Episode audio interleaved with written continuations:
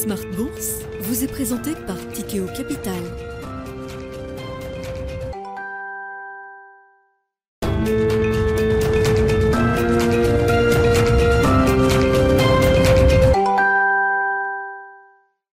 C'est reparti pour Smart Bourse, votre double dose quotidienne de marché en direct sur Bismart. Chaque jour à la mi-journée, 12h30, 13h. Et en fin d'après-midi, la grande édition pendant une heure à partir de 17h en direct, rediffusée à 20h sur Bismart TV. Émission que vous retrouvez chaque jour en replay sur bismart.fr et en podcast sur l'ensemble de vos plateformes. Au sommaire de cette édition ce soir, les marchés actions européens qui euh, continuent leur euh, progression après deux premières semaines de l'année qui euh, auront été deux premières semaines historiques sur le plan de la dynamique des euh, actions euh, européennes. L'Europe continue d'avancer sans les marchés américains qui sont restés fermés aujourd'hui en ce jour de commémoration de la naissance de Martin Luther King. Petite progression donc à l'arrivée pour les indices euh, actions européens et un CAC 40 qui va clôturer autour de 7050 points. Vous aurez le détail de cette séance dans un instant avec Alix Nguyen. Au démarrage d'une semaine qui sera à nouveau marquée par la séquence de publication de résultats. Le coup d'envoi a été donné symboliquement vendredi avec la publication des euh, résultats des premières grandes banques américaines. La séquence va se poursuivre demain avec les résultats de Goldman Sachs ou encore de Morgan Stanley. Et puis d'autres secteurs vont commencer à publier aux États-Unis. Euh, l'acier avec euh, Alcoa qui est attendu mercredi.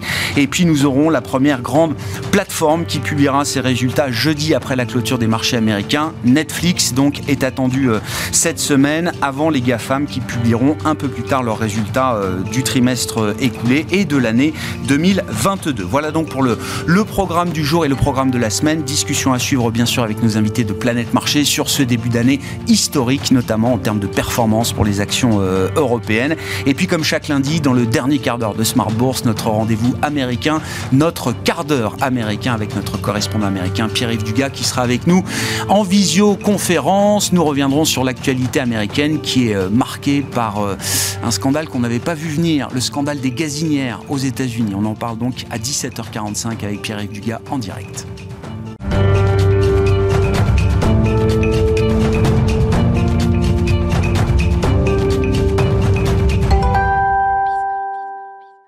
Mais d'abord, tendance mon ami, comme chaque soir, les infos clés de marché en cette fin de séance boursière en Europe avec vous, Alix Nguyen et le CAC 40 qui va euh, clôturer au-delà des 7000 points encore ce soir. Mais l'indice affiche de nouveaux plus hauts de près d'un an. Ce mois de janvier s'annonce pour l'heure euh, comme le meilleur premier mois de l'année depuis 1997. Euh, le CAC profite toujours de la réouverture de la Chine, notamment via les valeurs du luxe. On remarque aussi la bonne tenue des valeurs liées à la santé.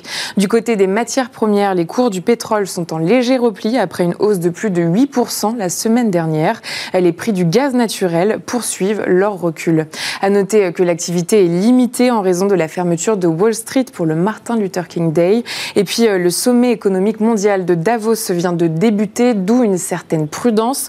Les débats porteront notamment sur la guerre en Ukraine, les incertitudes économiques et le changement climatique. Et puis du côté des euh, publications d'entreprises, d'autres résultats sont à venir dans les prochains jours. C'est cette fois au tour de Goldman Sachs, Morgan Stanley, Netflix et Procter Gamble de dévoiler leurs résultats trimestriels. Euh, sur le plan euh, macroéconomique, les prochains jours seront rythmés par le PIB de la Chine, l'indice ZOO du sentiment économique et les prix à la production en Allemagne. Et puis il y aura aussi les chiffres définitifs de l'inflation en zone euro.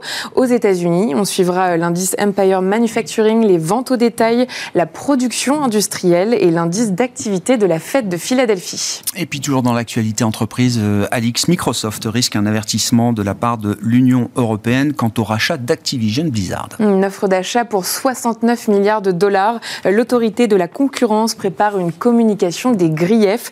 Elle détaille ses préoccupations quant au rachat de l'éditeur de jeux vidéo Activision.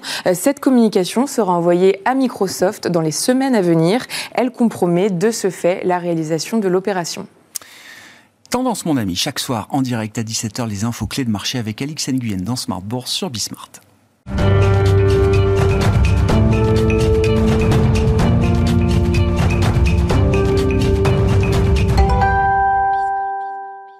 Trois invités avec nous chaque soir pour décrypter les mouvements de la planète marché. Gilles Bazissir est avec nous, le président d'Equity GPS. Bonsoir Gilles. Bonsoir. Merci d'être là. Merci à Igor Demac de nous accompagner également. Bonsoir Igor. Bonsoir Grégoire. Vous êtes directeur associé chez Vital Épargne et avec nous également en plateau Eric Turgeman. Bonsoir Eric. Bonsoir Grégoire. Merci d'être là. Ravi de vous retrouver tous les trois. Eric, vous êtes co-directeur de la gestion collective d'Ofi Invest Asset Management. Commentaire libre, ouvert sur ce début d'année euh, historique. Je mettais en avant la performance des actions européennes sur les deux premières semaines de l'année, qu'on n'a pas vu depuis des générations, depuis 1987. J'ajoute également la partie obligataire, hein, qui fait que pour un 60-40 euh, traditionnel, 60% actions, 40% obligations, parce qu'on a un rallye obligataire également depuis 15 jours, c'est un début d'année euh, historique qu'on n'a plus vu depuis des générations. Ben oui. Non, mais. C'est une question. non, c'est pas une question, ça appelle, euh, je sais pas, un commentaire. Euh. Euh, alors, si, si, le point, c'est quand même que, au-delà du début d'année, sur les actions européennes, la tendance, elle est amorcée depuis le mois d'octobre. C'est-à-dire qu'il n'y a pas de, de nouveauté, si ce n'est la réactivation d'une surperformance de l'Europe qu'on observait déjà sur le quatrième trimestre 2022.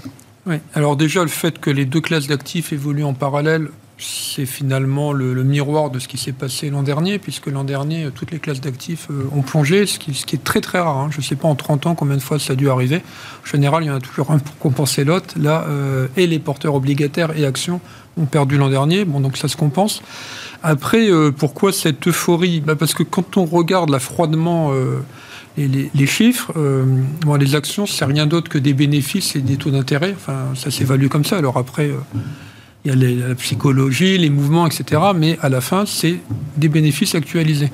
Et là, quand on regarde froidement, si on oublie euh, voilà, qu'il y a la guerre, euh, qu'il y, a une inflation toujours énorme, euh, qu'il y a sans doute un gros ralentissement à venir, ce qu'on regarde, c'est des taux qui sont relativement sages, parce que 2,20 euh, en Allemagne et euh, 3,5 aux États-Unis. Si réellement on avait ça sur les 30 ans à venir, c'est extraordinaire pour les, les marchés actions. Ouais. Voilà, euh, si les marchés actions préfèrent avoir des taux à ce niveau-là euh, que des taux négatifs. Ça, ça veut dire qu'il y a une certaine euh, croissance. Et puis les résultats, pour l'instant, ils ne sont pas du tout revus en baisse. Donc 2023 est attendu au même niveau que 2022. Et donc ils sont au plus haut historique. Donc des bénéfices au plus haut historique avec des taux qui ne déraillent pas. Pour l'instant, euh, bah, les marchés euh, applaudissent. Voilà. Mais vous dites, vous avez prononcé le mot, Eric. Euphorie C'est euh, comme ça que vous qualifiez ce que vous constatez, ce que vous venez de décrire Parce que pour moi, euphorie, tout de suite, c'est attention, message de prudence et alerte. Alors, euphorie euh, de- dans le rebond, parce qu'encore une fois, alors là, le CAC, là, vous disiez, est à 7050, quelque chose comme ça. Il était à 5007 fin septembre. Bon, euh, octobre, novembre, décembre, ça, ça fait trois mois et demi, donc il a rebondi euh, terriblement. Ça, c'est euphorique. ce- D'accord. 25% de hausse comme ah ça. bah, en- Oui, oui, oui. Mais, mais ça s'explique. Alors après, est-ce que je suis choqué par les niveaux actuels? Non. Je suis pas choqué. Mais par contre, ça a été un peu vite. Euh, pour être très honnête, ce niveau-là, c'est celui qu'on attendait en fin d'année. Donc on était plutôt euh, dans le camp des, des- des- des gens plutôt optimistes, puisqu'on ne voyait pas le marché re- rebaisser, mais en fin d'année. Bon, là, en 15 jours, euh, on a fait tout ce qu'on attendait euh, en un an. Euh, bah, il faut pas qu'il y ait un grain de sable ni du côté des taux, ni du côté des bénéfices. Voilà. On est pricé pour la perfection, là. Ben, On est pricé à peu près pour effectivement avoir des bénéfices qui restent à ce niveau-là, c'est-à-dire qu'ils ne sont pas revus en baisse, ça on verra. Euh, Peut-être, mais enfin on verra. Et puis euh, pour qu'il n'y ait pas de tension sur les taux d'intérêt, là j'ai plus de doutes quand même sur le- la non-tension des, des taux d'intérêt. Bon, on s'interrogera évidemment sur ce qui pourrait dérailler euh, par rapport à ce scénario qui semble être le scénario idéal. Je parle de Goldilocks, effectivement, depuis le début de l'année. Euh, Igor, Igor, vos commentaires sur ce début d'année, cette surperformance de l'Europe Est-ce qu'on est simplement dans un rattrapage, une normalisation, ou est-ce qu'on est déjà dans quelque chose euh, d'un peu précipité, peut-être? Non, je crois que c'est assez cohérent avec ce qui se passe sur le terrain macroéconomique. En septembre, on est au pire euh, des anticipations de récession. Et puis, au gré des mois qui se passent, on voit qu'il n'y a pas tout à fait euh, le scénario de récession attendu. On frise les zéros, mais on n'est pas du tout dans une récession type classique avec euh, le corollaire qui est le chômage, la baisse des marges, la chute des carnets de commandes. On est justement à l'inverse dans un scénario économique assez incroyable où les carnets de commandes sont au plus haut. Quand on fait le rapport commande sur euh, chiffre d'affaires, on en est à, à 8 mois. Aux États-Unis, il y a évidemment énormément de problématiques de, de logistique, de chaînes qui sont perturbées. Et puis, on a toujours l'emploi qui est très bon, la rétention de main-d'œuvre. Mmh. Et ça, c'est quand même pour les BPA et la consommation, puisqu'on est dans des économies de consommateurs, c'est clé. C'est-à-dire que quand euh, on a du travail, quand on puise dans son épargne, puisque les Américains, eux, ont beaucoup puisé dans leur épargne, bah, on maintient finalement euh, la consommation et l'économie générale. Mmh. Et puis finalement, on s'est aperçu aussi que, bah, moi je pense que c'est un peu un satisfait de la politique monétaire aujourd'hui. C'est que malgré tout ce qu'on a pu dire, la vitesse, la force, pour l'instant, c'est une réussite. Alors là où on aura peut-être une réponse un peu différente, c'est si il y a un ralentissement très fort à la suite de cette politique monétaire. Mais moi, je trouve l'exercice qui était très périlleux, qui a été très bien mené. Même si au démarrage, si on nous avait mis ce scénario avec l'inflation, euh, la hausse de taux, hein, voir que le, taux moyen pondéré d'intérêt du monde, hein, si on prend une cinquantaine de pays, il est passé de 1 à 4% C'est les taux d'intérêt classe d'actifs confondus. Donc ça veut dire que le choc, il est énorme. Et finalement, les économies résistent. Ils ont résisté à la crise énergétique, pour l'instant. Et moi, ce qui m'inquiétait, c'est un peu l'hiver avec les perturbations éventuelles de coupure de courant, parce que ça, en termes de sentiment, pour l'investisseur, ça aurait pu être négatif. Et on est aussi passé au-delà de ce risque.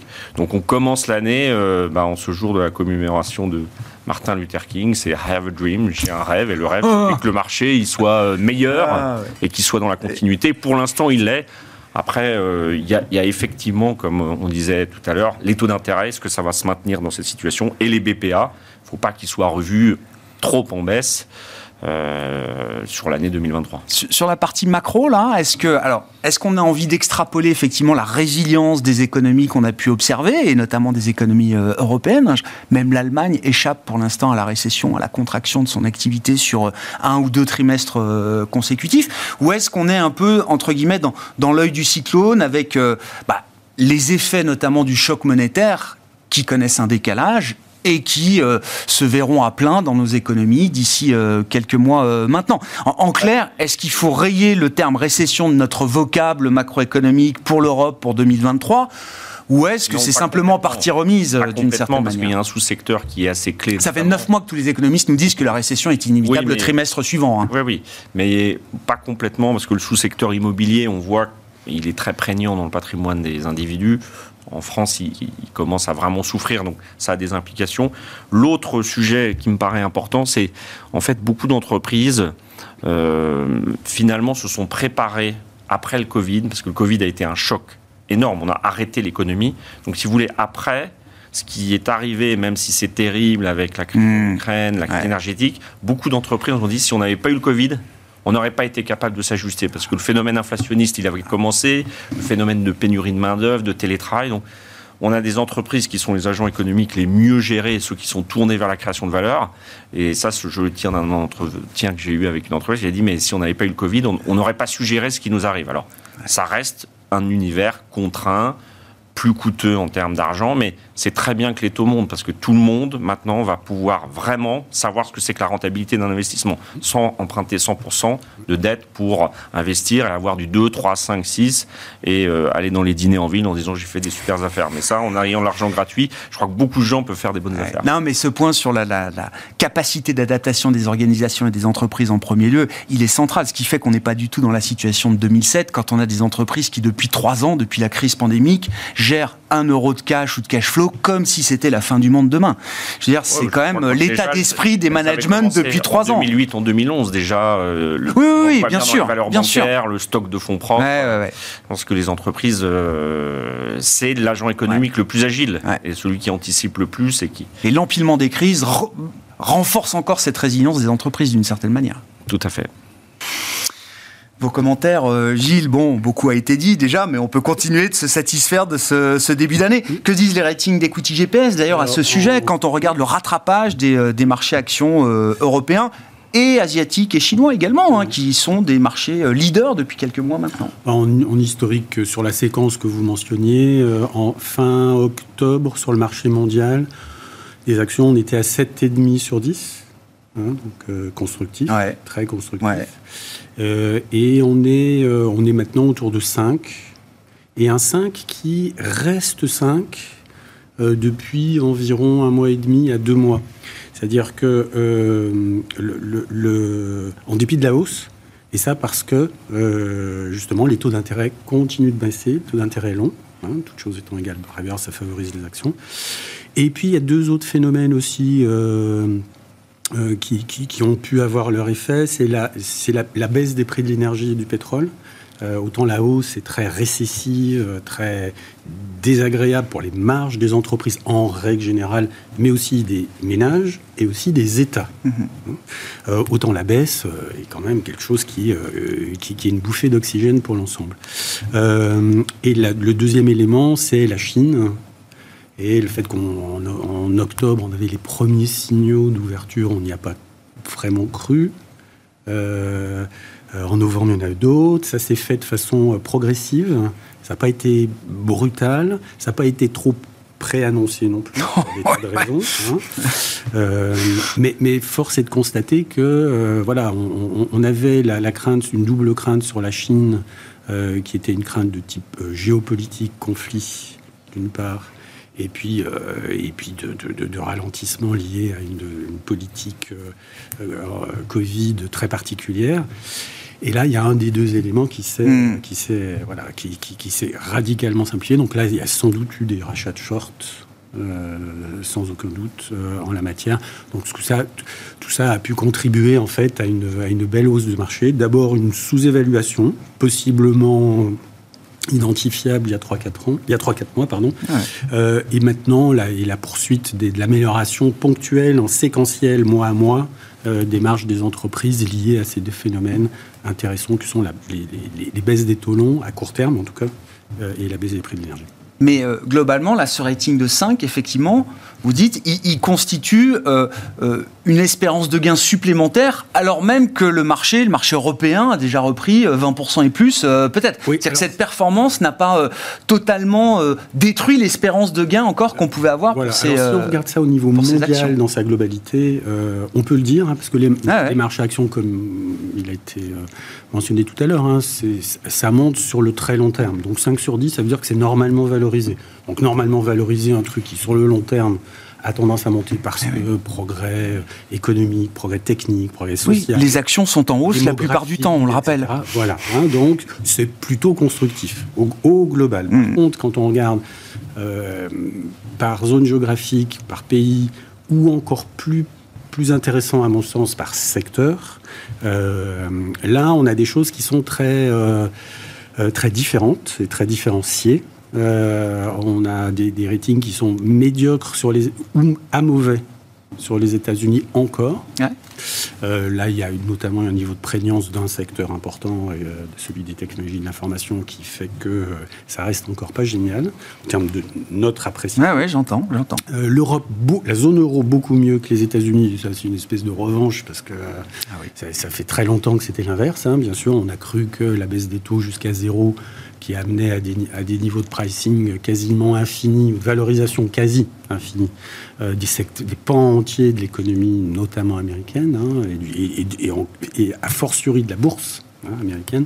Bon, le fait que les taux soient revenus à des niveaux normaux, qu'on soit sorti de du phénomène de trappe à liquidité, qu'on ait une allocation du capital beaucoup plus rationnelle par les agents économiques, euh, par les entreprises, mais aussi par les ménages, et aussi par les investisseurs. Donc tout ça, c'est très, c'est puissamment favorable. Mm. Reste qu'il y a eu quand même un, un, un, il y a eu un secteur qui a énormément souffert au passage. Hein. c'est le secteur des valeurs très surévaluées mm. en règle générale. Euh, maintenant, et, et, donc le, autant les marchés développés, donc c'est euh, positif à médiocre aujourd'hui, mm. euh, autant on a des ratings très élevés sur les marchés émergents. Ah ouais. Euh, là aussi, il y a une revanche. L'Amérique latine. Alors, c'est des choses qui sont plus risquées, ah qui sont plus lointaines que nous. Nous, on ne dit pas il faut être présent, mais pour les investisseurs institutionnels ou les asset owners qui ont une poche euh, à dédier à cela, toutes choses étant égales par ailleurs, il y a plein de choses à regarder dans ces, dans ces zones-là, selon nous. On pourra euh, y revenir. Eric, vous évoquiez euh, tout à l'heure la possibilité que les taux euh, d'intérêt, que les taux obligataires ne restent pas forcément euh, sur les niveaux idéaux qu'on observe aujourd'hui, 2,20 sur le 10 ans allemand, 3,50 sur le 10 ans américain. Comment est-ce que les choses peuvent se dérégler de ce, point de vue-là?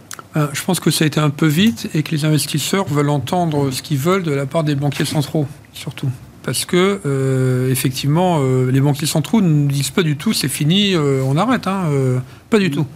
Euh, bon, là, là, enfin, communément, on pense que les taux américains vont s'arrêter autour de 5, euh, voire un peu plus en mars. Ça veut dire euh, demain matin, hein, quasiment. Et que les taux européens, euh, quand on regarde les courbes, euh, iraient à 3,50 en juillet. Enfin, ça, ça ressemble à quelque chose comme ça. Un peu de décalage. Mais surtout, quand on regarde les, les courbes de, de anticipation euh, future, euh, dans les deux cas, on pense qu'il y a un pic et que derrière, ça, ça baisse Euh, ça me paraît un peu quand même euh, rapide, quoi. Pourquoi il faut écouter les banquiers centraux cette fois? Parce que je, je sais qu'on se met jamais face aux banques centrales. Oui, oui, oui, non, mais bien Un sûr. Non, mais bien sûr. Mais ce que je veux dire, c'est que il y, a- il y a un an, il fallait pas les écouter. Oui, oui, il y a un an, il fallait pas les croire sur euh, leurs euh, anticipations d'inflation, sur l'analyse qu'ils faisaient peut-être de la persistance de l'inflation et sur le rythme de hausse de taux qu'ils projetaient à l'époque. C'est-à-dire qu'ils se sont Et là, maintenant, il faut les croire. Non, ils sont trompés par rapport à l'anticipation d'inflation euh, il y a un peu plus d'un an en disant c'est transitoire et c'était pas transitoire.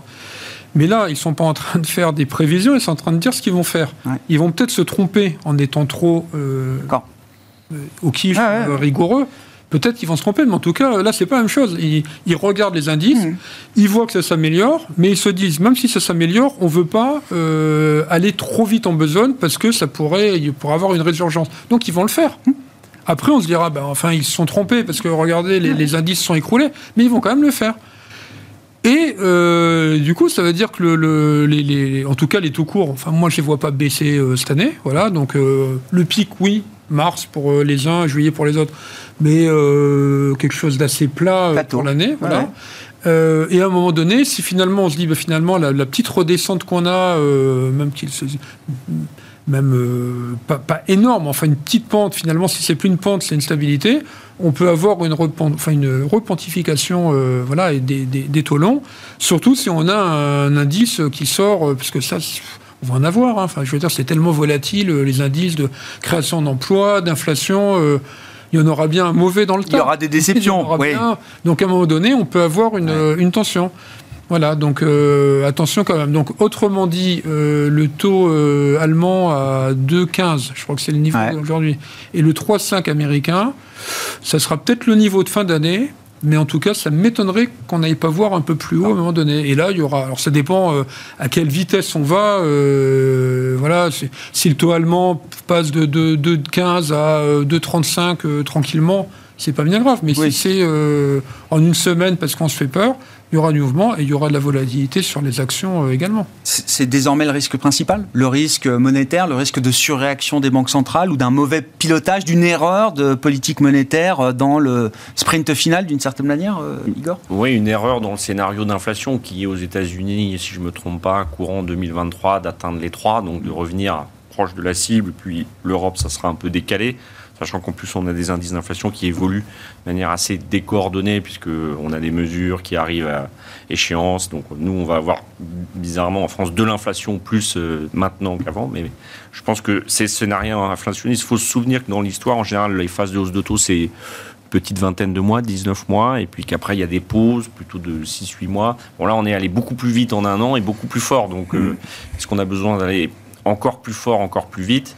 Les banquiers centraux, ils sont probablement trompés sur la phase transitoire d'inflation, mais il y a aussi un choc exogène qui vient prolonger avec euh, la crise énergétique et la guerre en Ukraine, ce que le Covid avait démarré, d'autant que le Covid, c'est quand même une expérience euh, inédite d'arrêter l'économie mondiale. Donc, euh, c'est pas pour leur euh, gratifier d'un- bah, quand même d'indulgence, parce que c'est quand même quelque chose aujourd'hui. euh, D'au- si on se retourne, euh, on se D'autant que l'inflation des biens, qui était l'inflation euh, Covid, est revenue à zéro. Enfin, je veux Ouais. dire, on peut même mesurer une forme de déflation sur certains biens et produits aux États-Unis sur un an, sur Ah la oui, marque de décembre. Donc, il y a, ça a été un transitoire qui a duré plus longtemps que prévu, mais il y a quand même eu un phénomène transitoire de ce point de vue-là, Oui, pour leur donner crédit. hein, euh. Là, voilà, le scénario qui est en train de se dérouler est conforme à ce qu'ils anticipaient dans la conséquence de leur action Ouais. monétaire. Est-ce que ça sera encore le cas si vous avez euh, une forte dégradation de la situation géopolitique et de nouveau des prix du baril qui réaugmentent très fort Mm.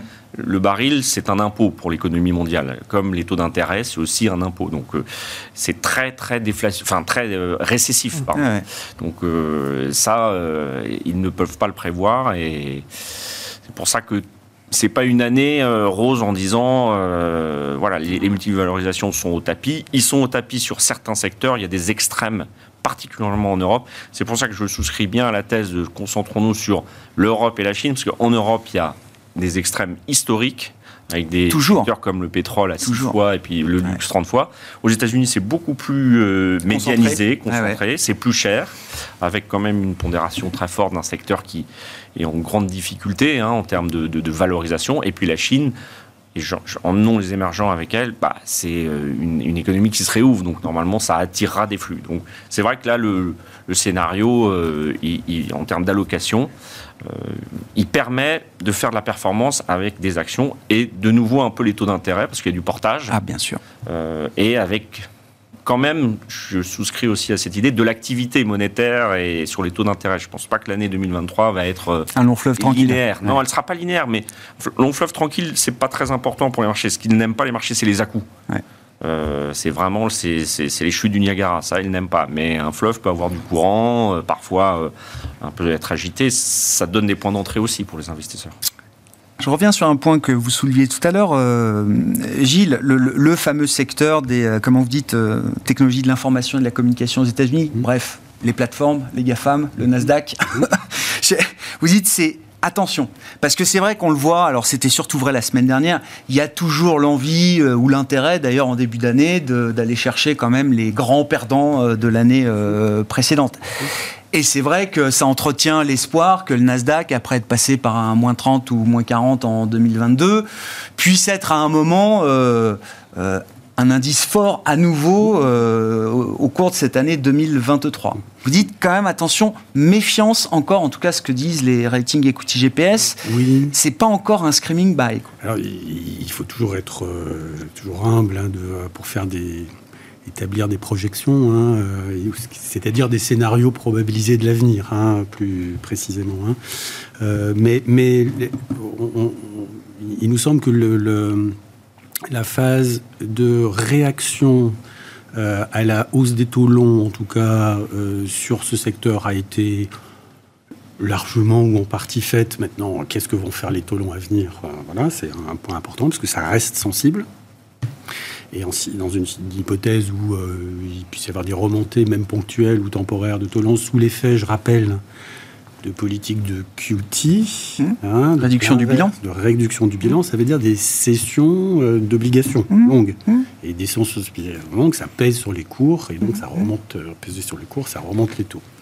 Donc, euh, et ça, les banquiers centraux sont là, et euh, tant qu'ils peuvent, et quand ils ont des fenêtres d'opportunité, il serait idiot de se priver de la capacité de mener à bien et de réaliser Ouais.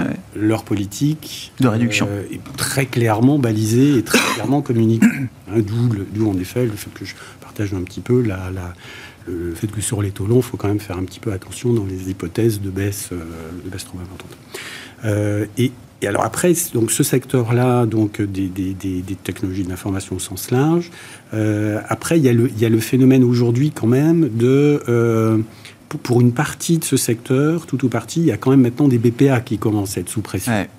Euh, on, voit quand même beaucoup de licenciements. Mmh. Euh, on, a quand même l'impression également que c'était un secteur qui se finançait partiellement, euh, pour certains, par des augmentations de capital permanentes, ou en tout cas, pas, ou, ou- ou pour, celles, pour les valeurs non cotées, par euh, des, des- des- des tours de financement Mmh. par le private equity sans fin. Mmh. Mais sans fin, en fait, c'était pas sans fin, c'est que euh, on faisait un tour, on regardait si les six prochains mois étaient conformes au plan, et puis si c'était conforme, on On refinançait. revient un tour.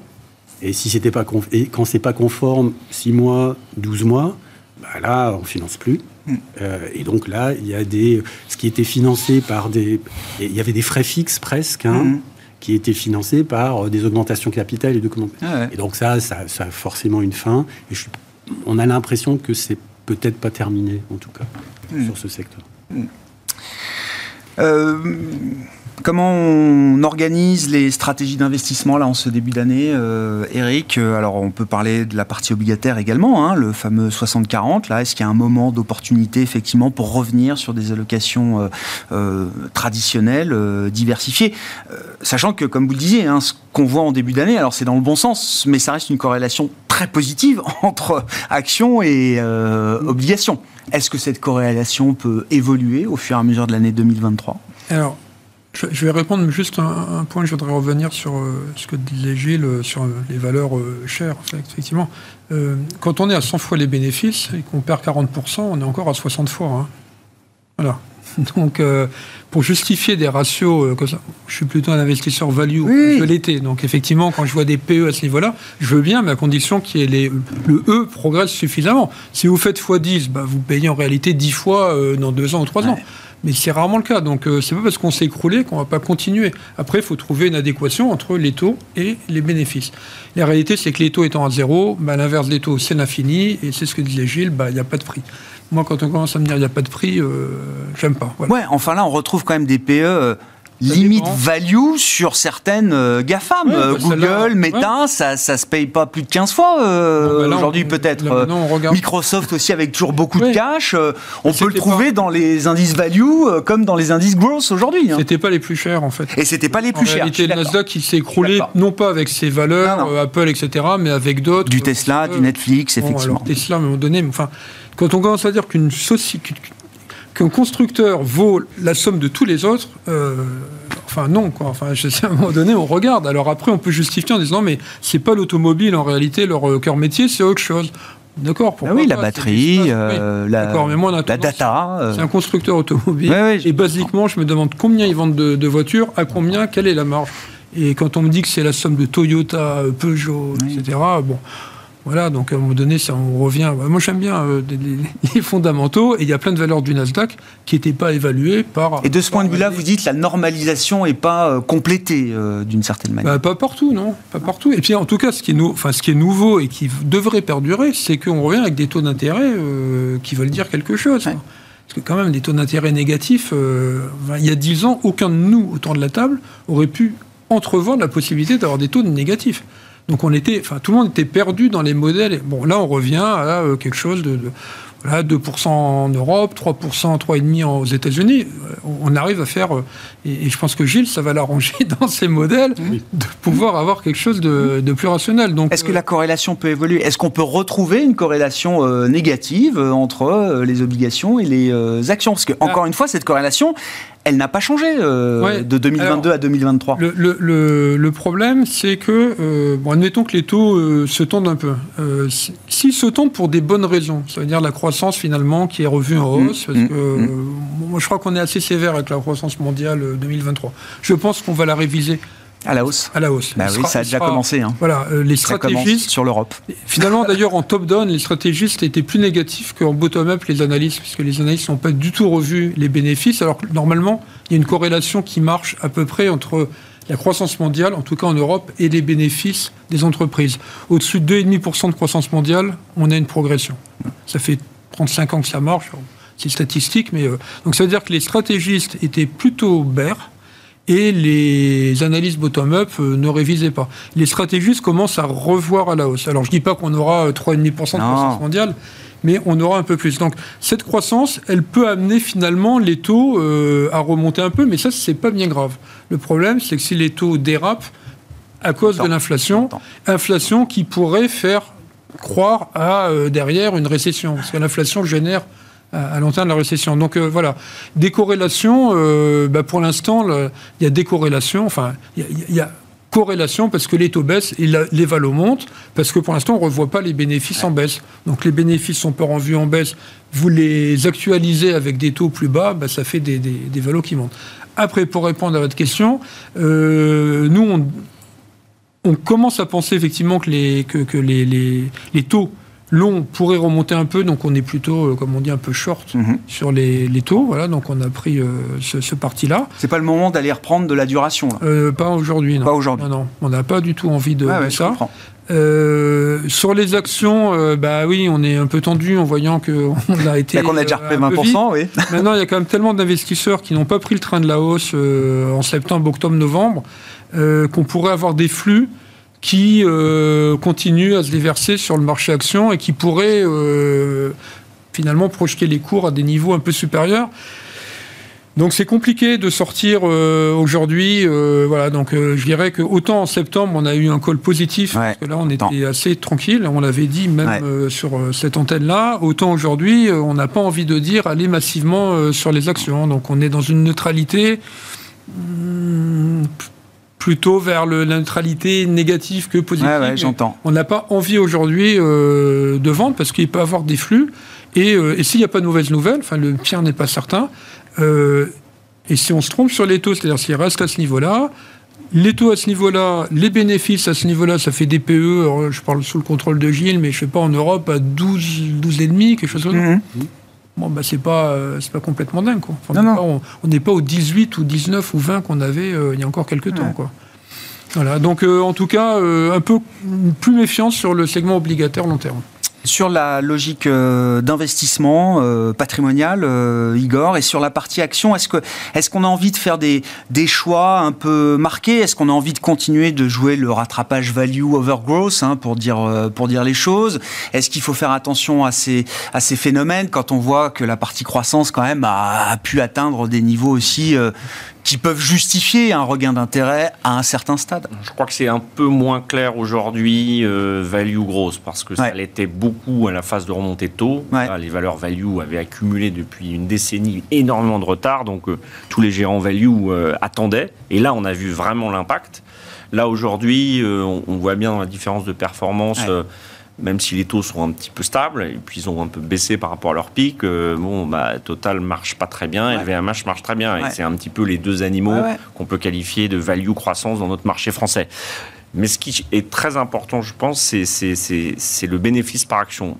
Je ne dirais pas quel que soit le niveau de valorisation, parce que ça serait une hérésie, surtout du monde de la gestion où je viens, mais je pense qu'il faut aller chercher des entreprises qui vont surprendre positivement, euh, parce qu'elles vont euh, démontrer au marché à leurs investisseurs qu'elles ont traversé ces crises, qu'elles sont capables de créer de la valeur, qu'elles ont retrouvé un rythme de cycle d'investissement. Et c'est finalement, euh, à côté de la zone monétaire, c'est-à-dire des taux d'intérêt, c'est ce qui compte le plus pour un investisseur. C'est savoir si la société qui détient en portefeuille crée de la valeur. Alors, qu'elle soit payée 5 fois ou 6 fois comme Total euh, ou, ou, 30 fois comme LVMH, sachant qu'en plus, il faut faire attention avec les valeurs qui sont effectivement chères ou technologiques, c'est que si elles ont un gros paquet de cash, la hausse des taux d'intérêt, c'est très favorable.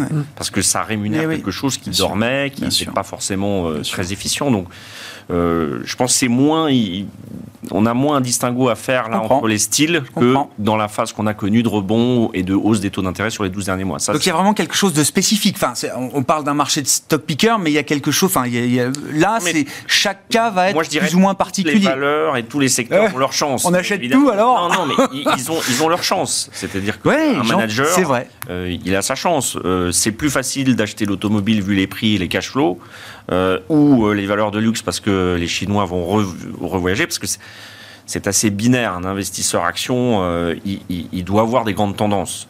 après, on rentre dans le détail, mais évidemment, ce qui compte et ce qui est le mieux valorisé, ça reste la croissance du chiffre d'affaires et du BPA. Mm. On, pourra faire tout ce qu'on veut, mais on vient sur le marché action pour la création de valeur, et donc c'est du bénéfice par action. On vient aussi pour des dividendes, mais les dividendes, c'est du cash qui sort de la valeur des entreprises et des fonds propres. Mais il y a beaucoup d'argent l'année dernière sur le stock 600, je crois que c'était 400 milliards d'euros à peu près. De dividendes? De dividendes. Donc il y a aussi ça qui joue euh, en rappel. Et puis s'il y a du cash dans les entreprises et qu'il n'était pas très bien rémunéré, il fallait aussi le rendre. Donc moi, je trouve que c'est un marché je suis positivement, euh, euh, raisonnablement positif, parce qu'il y a des choses à faire sur ces marchés. Et comme vous, et c'est vrai qu'il y en a un peu pour tout le monde. Chacun dans son univers d'investissement, là où il est confortable, il y en a pour tout le monde. souvent on dit c'est l'année du stock picking, mais c'est un peu une la palissade. Mais il y, a vraiment des, il y a des bons managers, il y a des bonnes histoires, il y a des zones, on en a parlé, où il y a des dislocations de valorisation. C'est des marchés, moi je trouve, plus intéressants que les marchés euh, de baisse des taux continue avec euh, qu'un secteur qui bouffe à peu près tout ce qu'il y a de performance sur cette planète. Donc je trouve ça plus intéressant. Ça ne veut pas dire que c'est plus facile. Plus facile, non, non. Mais euh, bon, à la limite, notre métier, il est intéressant quand il est aussi difficile. Et le regain d'intérêt sur la partie monétaire et obligataire, crédit, oui, vous le constatez, c'est déjà bah réinstallé dans les portefeuilles des clients. C'est peut-être le socle même. De, de banque, c'est quand même beaucoup plus. C'est intéressant parce que les produits bancaires vont devenir très concurrentiels pour des produits de la gestion d'actifs, euh, par mais après, en fait, quand les taux montent, tout le monde réajuste son offre. C'est-à-dire que que ce soit euh, un compte rémunéré euh, chez une banque, un produit structuré, une obligation ah de crédit, tout le monde doit, tout le monde vit dans la même cohérence monétaire. On, a tous les mêmes taux d'intérêt. Donc, oui, l'échelle se déplace. L'échelle se déplace. Après, il y a des acteurs qui en profitent plus que d'autres, mais c'est très bien d'avoir cette hausse de taux et finalement sans récession majeure. Peut-être qu'il y en aura une technique, mais pour l'instant, on, passe à travers quelque chose qui est d'ultra technique sur quelques secteurs. Pas la sévérité qu'on pouvait craindre euh, bah, en matière de retournement économique. on a euh, connu deux de 2008 ah bah et 2011 euh, qui sont les références. Très sévères et systémiques. là, pour l'instant, on passe à travers, un, la récession technique, conjoncturelle et aussi structurelle. Après, il y a quand même des grands sujets long terme. Hein, Bien sûr, on ne peut pas régler tous les problèmes en même temps. Bon, sur la partie investissement, donc on, a évoqué le, secteur des, technologies de l'information et de la, communication. Où est-ce que vous voyez des choses plus euh, positives, des risques de surprise positive euh, peut-être effectivement en matière euh, sectorielle, géographique? On a cité la Chine et l'Europe comme étant peut-être des marchés cœur, enfin ou en tout cas intéressants aujourd'hui. Je ne ferai pas de la Chine un marché cœur, mais l'Europe peut être un marché cœur quand même dans les stratégies. Oui, alors vous savez que nous on aime bien quand même regarder de façon un tout petit peu plus fine la géographie, et on a une, nomenclature qui nous est propre. Euh, euh, qui sont les pays AAA+, euh, qui, abritent des sociétés qui ont leurs racines dans des pays, et donc des marchés domestiques, des financements, des philosophies de gestion, des taux de chômage, des capacités à être innovants au-dessus de la moyenne. Hein, et des taux de financement inférieurs à la moyenne. Ces pays-là, on les, on, les identifie à, l'aune d'une quinzaine de critères euh, globaux et on s'arrête à 20% de la capitalisation boursière mondiale. Et dans ces pays-là, on a des valeurs magnifiques, fantastiques, euh, moins risquées que la moyenne euh, dans le monde. Et, je, et, et, dont certaines, euh, il y a à peu près, à peu près la même proportion que dans le monde, ont des ratings equity GPS très favorables. D'accord. Est-ce que c'est toujours le moment d'investir dans ces pays AAA+, depuis qu'on se connaît, vous m'en parlez régulièrement, euh, euh, et je comprends que ce soit... aveugle. Hein. Voilà. Mais où est-ce qu'il y a un moment particulièrement intéressant en ce moment pour se non, tourner pas particulièrement intéressant, mais, mais, on a aujourd'hui à peu près autant de, des valeurs qui ont leur racine dans ces pays de très grande qualité, avec des bons ratings écoutez GPS, mhm. c'est-à-dire qu'ils sont, qui sont pas chers par rapport à leur propre historique et qui bénéficient d'une dynamique de perspective objective parmi les meilleurs au monde. Donc là, pour l'instant, ce, on n'a pas de prime Hein, euh, encore très net et très visible sur, sur ces pays-là. Donc, donc nous, on aime bien cette thématique-là, et c'est une thématique qui est très variée, qui est très riche. Elle n'est pas euh, monothématique ni monosectorielle, et donc on peut se fabriquer des portefeuilles très diversifiés et très intéressants euh, en la matière. Et ces pays-là, vous dites, ils représentent jusqu'à 20% de la capitalisation boursière mondiale Oui, en fait, en fait c'est nous qui avons arrêté. Ouais, je comprends. voilà, on a pris les 20, la crème de la crème, la loi de Pareto. D'accord. Ouais, je comprends. Avec 20% de la capitalisation boursière mondiale, on a parmi euh, les pays qui, historiquement, sur 25 ans, si je prends un seul critère, ont été à l'équilibre budgétaire sur une séquence. voilà, sur l'ensemble de la séquence. C'est-à-dire, c'est les vrais pays keynésiens Hein, c'est-à-dire qui, bah, euh, voilà, donc euh, qui, donc il n'y a pas eu d'augmentation d'endettement. Et je rappelle un point quand même euh, qu'on n'a pas qu'on n'a pas pu mentionner encore, mais qui est sans doute de long terme. Mais une des raisons qui a aidé au rebond actuel, l'absorption des facteurs exogènes de choc, c'est quand même les États qui ont ouvert les vannes. Ah bah bien sûr, oui. Ah bah oui, il y a une contrepartie budgétaire. Sujet, long terme. oui, oui, bien sûr. C'est pour ça que c'est. la démographie vieillissante de tous les pays qui ont beaucoup tiré sur l'endettement. Également. Et donc, donc là-dedans, donc, nous, on continue de pointer sur les pays et les sociétés de ces pays qui ne sont pas seulement les mieux gérés, mais qui, qui bénéficient de coûts de financement très faibles dont le marché domestique est caractérisé par des PNB par habitant beaucoup plus élevés que d'autres, qui pourtant ont recours à l'endettement depuis 30 ans, en permanence. C'est paradoxalement, c'est pas l'endettement qui fait la croissance du PNB par habitant. C'est très très intéressant à voir.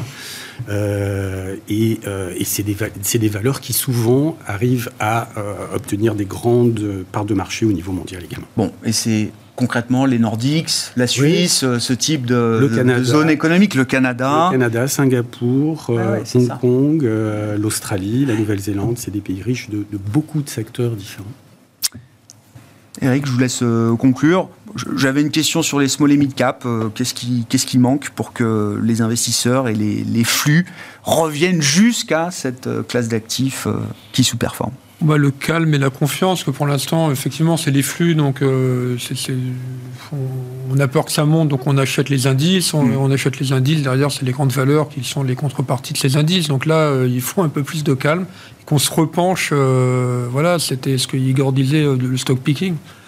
C'est vrai qu'on le dit chaque année, c'est l'année du, du, Pas toujours, mais, voilà. Euh, si, les euh, pickers aiment bien le dire chaque année. Voilà, et puis avec un peu de calme, parce qu'effectivement, tant que ça sera des grands mouvements de taux d'intérêt, et puis alors value contre gross, et on vend les actions euh, contre monétaires, mm. là c'est compliqué. Là, il faut un peu de, calme, et là on reviendra. il y a certainement des, il y a des beaux dossiers sur les small, mais alors, je vous dirais pas small contre large. D'accord en, relatif, se dire que les small vont rattraper tout ce qu'elles ont euh, abandonné au large euh, sur les derniers mois. Il y a des, en tout cas, les pépites, elles sont sur les small. c'est ah tout ce qu'on peut dire. C'est que la, la, valeur qui fera x10, je ne pense pas qu'elle soit dans le CAC 40, elle est euh, sur les small. Mais laquelle, je ne sais pas. Et bon, on s'arrêtera là sur cette euh, question ouverte. Merci beaucoup, messieurs. Merci d'avoir été les invités de Planète Marché ce soir. Eric Turgeman, co-directeur de la gestion collective d'Ophi Invest Asset Management. Igor Demac, directeur associé chez Vital Épargne. Et Gilles Bazissière, président d'Equity GPS, étaient nos invités en plateau.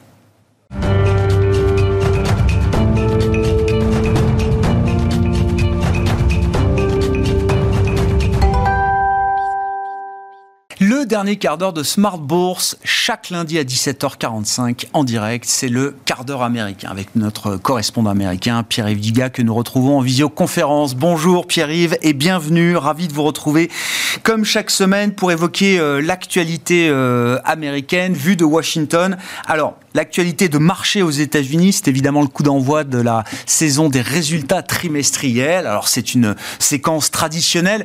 Euh, de mon temps, on commençait avec Alcoa, mais ce sont désormais les grandes banques américaines qui euh, donnent le coup d'envoi de ce bal des publications. J'essaye de cocher toutes les cases du bingo de la saison des, trimestriels. Euh, Pierre, il y a toujours beaucoup de commentaires sur la première journée parce qu'effectivement c'est le, le coup d'envoi et donc ça permet de tester un petit peu bah, à la fois les résultats des entreprises et la manière dont le marché y, réagit Quels sont les commentaires qu'on peut faire euh, au lendemain de cette première séance de, publication? Je rappelle que le marché américain est fermé aujourd'hui. Oui, alors c'est intéressant qu'on commence par les grandes banques. D'abord parce que cette, année, tout est tombé. Enfin, les grandes sont tombées vendredi. Hein. Euh, JP Morgan Chase, euh, Bank of America, numéro 1, numéro 2, numéro 3, Wells Fargo, numéro 4, Citigroup. Et les quatre tombent le même jour et c'est intéressant de les comparer, de comparer en temps réel la manière dont le marché a réagi. Et puis en soi, c'est intéressant parce que ces grandes banques représentent quand même quelque chose dans la demande de crédit aux États-Unis et sont beaucoup plus représentatives que leur propre performance financière. Elles veulent nous dire quelque chose sur la performance de l'économie américaine et sur les anticipations de l'évolution de la conjoncture américaine.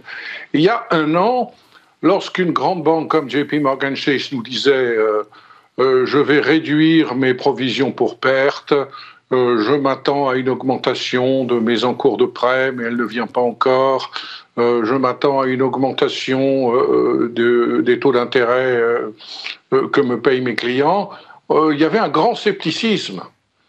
C'est le contraire maintenant.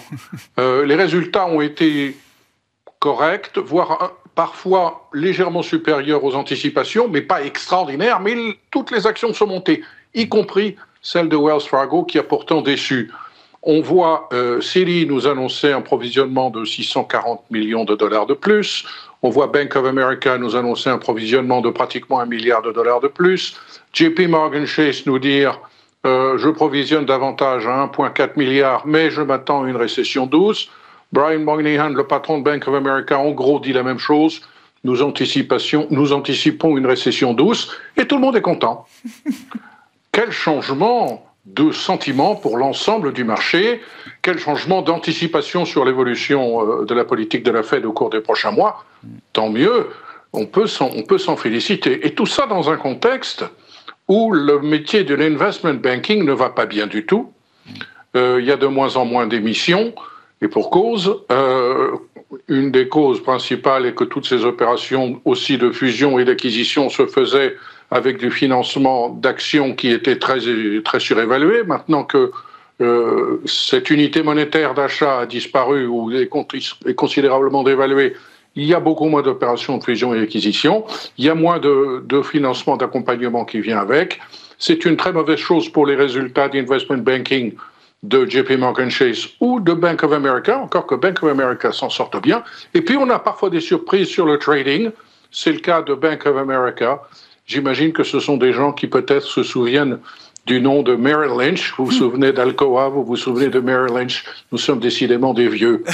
Et puis, Goldman Sachs, qui va nous annoncer ses résultats demain, mais qui a déjà fait filtrer une information qui surprend pas grand monde, à savoir que sa tentative de diversification depuis trois ans ah dans la banque de détail est assez coûteuse et, euh, pour ne pas dire assez catastrophique. Ils ont déjà perdu 3 milliards de dollars.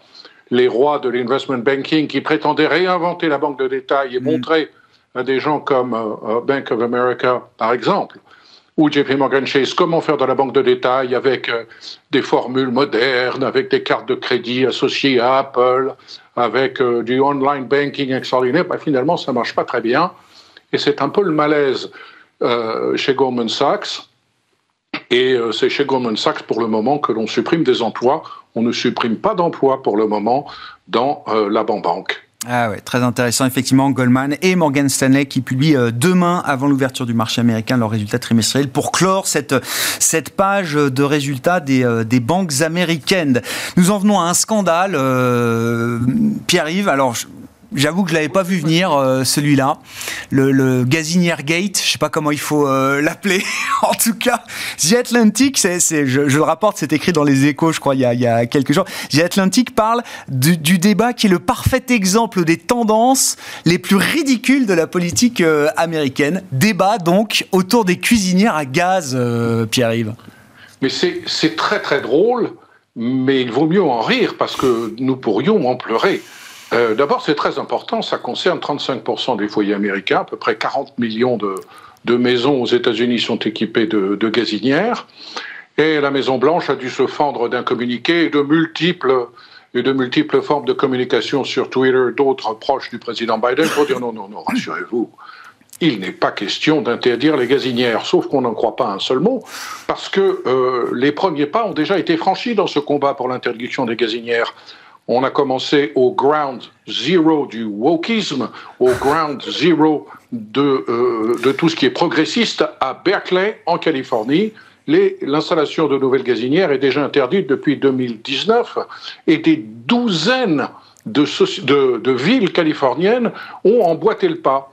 Et euh, des dizaines d'États américains veulent emboîter le pas, tant et si bien que euh, tout cela, bien sûr, se faisant au niveau de euh, la réduction de la production de carbone, la protection euh, de l'environnement. D'accord, j'ai demandé quel était le rationnel, le rationnel qui était mis en avant effectivement contre ces cuisinières à gaz ou ces gazinières.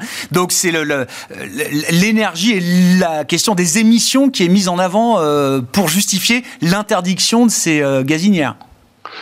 tout est bon dans le poulet pour interdire les gazinières. 20 États 20 États sur 50 États américains ont déjà voté des lois pour interdire à titre préemptif l'interdiction possible par des municipalités des gazinières. On n'est on est, on pas dans l'hypothétique, on est dans le réel.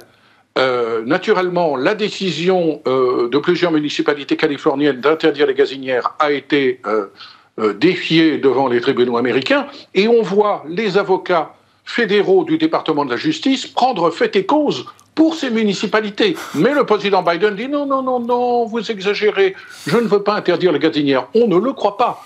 On ne le croit pas. Et on ne le croit d'autant pas que euh, M. Richard Trumka, euh, le patron de la commission, entre guillemets, indépendante de protection des consommateurs, a annoncé il y a quelques jours que cette commission, au nom de la protection des intérêts des, consommateurs et de la protection en particulier contre les émanations de gaz, de dioxyde de carbone qui peut-être provoquent de l'asthme, euh, regardez très sérieusement euh, euh, la possibilité d'interdire les gazinières. Qui est Richard Trumka c'est le fils de son père, Richard Trump. D'ailleurs, c'est frappant de le voir, ils, se ressemblent tellement.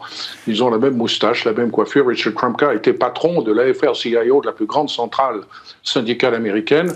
Et, son fils, maintenant, est un avocat distingué qui se distingue dans l'administration Biden à la tête de cette agence dite indépendante et qui est le fer de lance du progressisme qui va nous défendre contre les gazinières. Alors, naturellement, c'est du pain béni pour les républicains qui voient dans cette affaire une illustration de plus d'une intervention de fonctionnaires non élus pour euh, venir réglementer, pour venir régenter la vie quotidienne des Américains en vertu de principes écologiques contre lesquels on ne peut pas, on ne peut pas argumenter puisqu'ils veulent protéger la planète et nous, nous voulons faire cuire des œufs le matin. C'est eux qui ont raison, il faut protéger la planète. J'ai vu qu'il y a quand même 35% des cuisinières qui sont au gaz aux États-Unis. Quoi. Il y a plus d'un tiers des euh, ménages qui disposent de gazinières, pour dire les choses. Oui, oui, oui, non, mais c'est une grosse affaire, pas simplement ah bah pour les fabricants de gazinières. Alors on peut également se poser la question de, de savoir d'où viennent ces émanations, parce que dans une cuisine qui n'est pas euh, euh, aérée correctement, il est possible effectivement que euh, l'utilisation euh, du gaz euh, à outrance provoque, provoque des problèmes. Mais ça, c'est pas la faute de la gazinière, c'est la faute de l'aération. Hmm. Et puis, si on va remplacer les gazinières par des plaques électriques, d'où va venir l'électricité? Bien sûr. Si l'électricité est fabriquée à partir de, de centrales qui brûlent du gaz, est-ce que véritablement on aura atteint l'objectif de protéger la planète? Toutes ces questions se reposent. Mais l'important, c'est que maintenant, on ait conscience aux États-Unis que des fonctionnaires proches du Parti démocrate soient plus ou moins ouvertement défendus par Joe Biden et nous protègent du mal que représentent les gazinières. C'était vraiment une menace de plus contre laquelle maintenant nous nous sentons protégés et on en parlera dans la campagne présidentielle et les républicains vont se saisir, entre autres, de cette question. Souvenez-vous, le Congrès américain n'a jamais voté l'interdiction des moteurs à essence à partir de 2035. C'est une commission, c'est une commission de, protection de l'air pur en Californie qui l'a décidé et sur laquelle se sont alignées les autres commissions d'autres États américains qui également sont dirigés par des démocrates. Mais l'État fédéral n'est pas intervenu hmm. pour interdire la vente des automobiles aux États-Unis à partir de 2035. C'est une initiative californienne qui s'est appliquée aux automobiles, qui s'applique aujourd'hui aux gazinières. Merci beaucoup pour cet euh, éclairage euh, toujours très précieux de la vie euh, publique américaine. Pierre-Yves Dugas avec nous chaque lundi à 17h45 en direct, rediffusé, à 20h45 sur Bismart TV, un entretien, un quart d'heure américain que vous retrouvez évidemment en replay sur le site de Bismart, bismart.fr et en podcast sur l'ensemble de vos plateformes. Pierre-Yves Dugas, correspondant américain de Smart Bourse avec nous chaque lundi dans le quart d'heure américain. Voilà pour cette édition, on se retrouve demain en direct à 12h30 sur Bismart.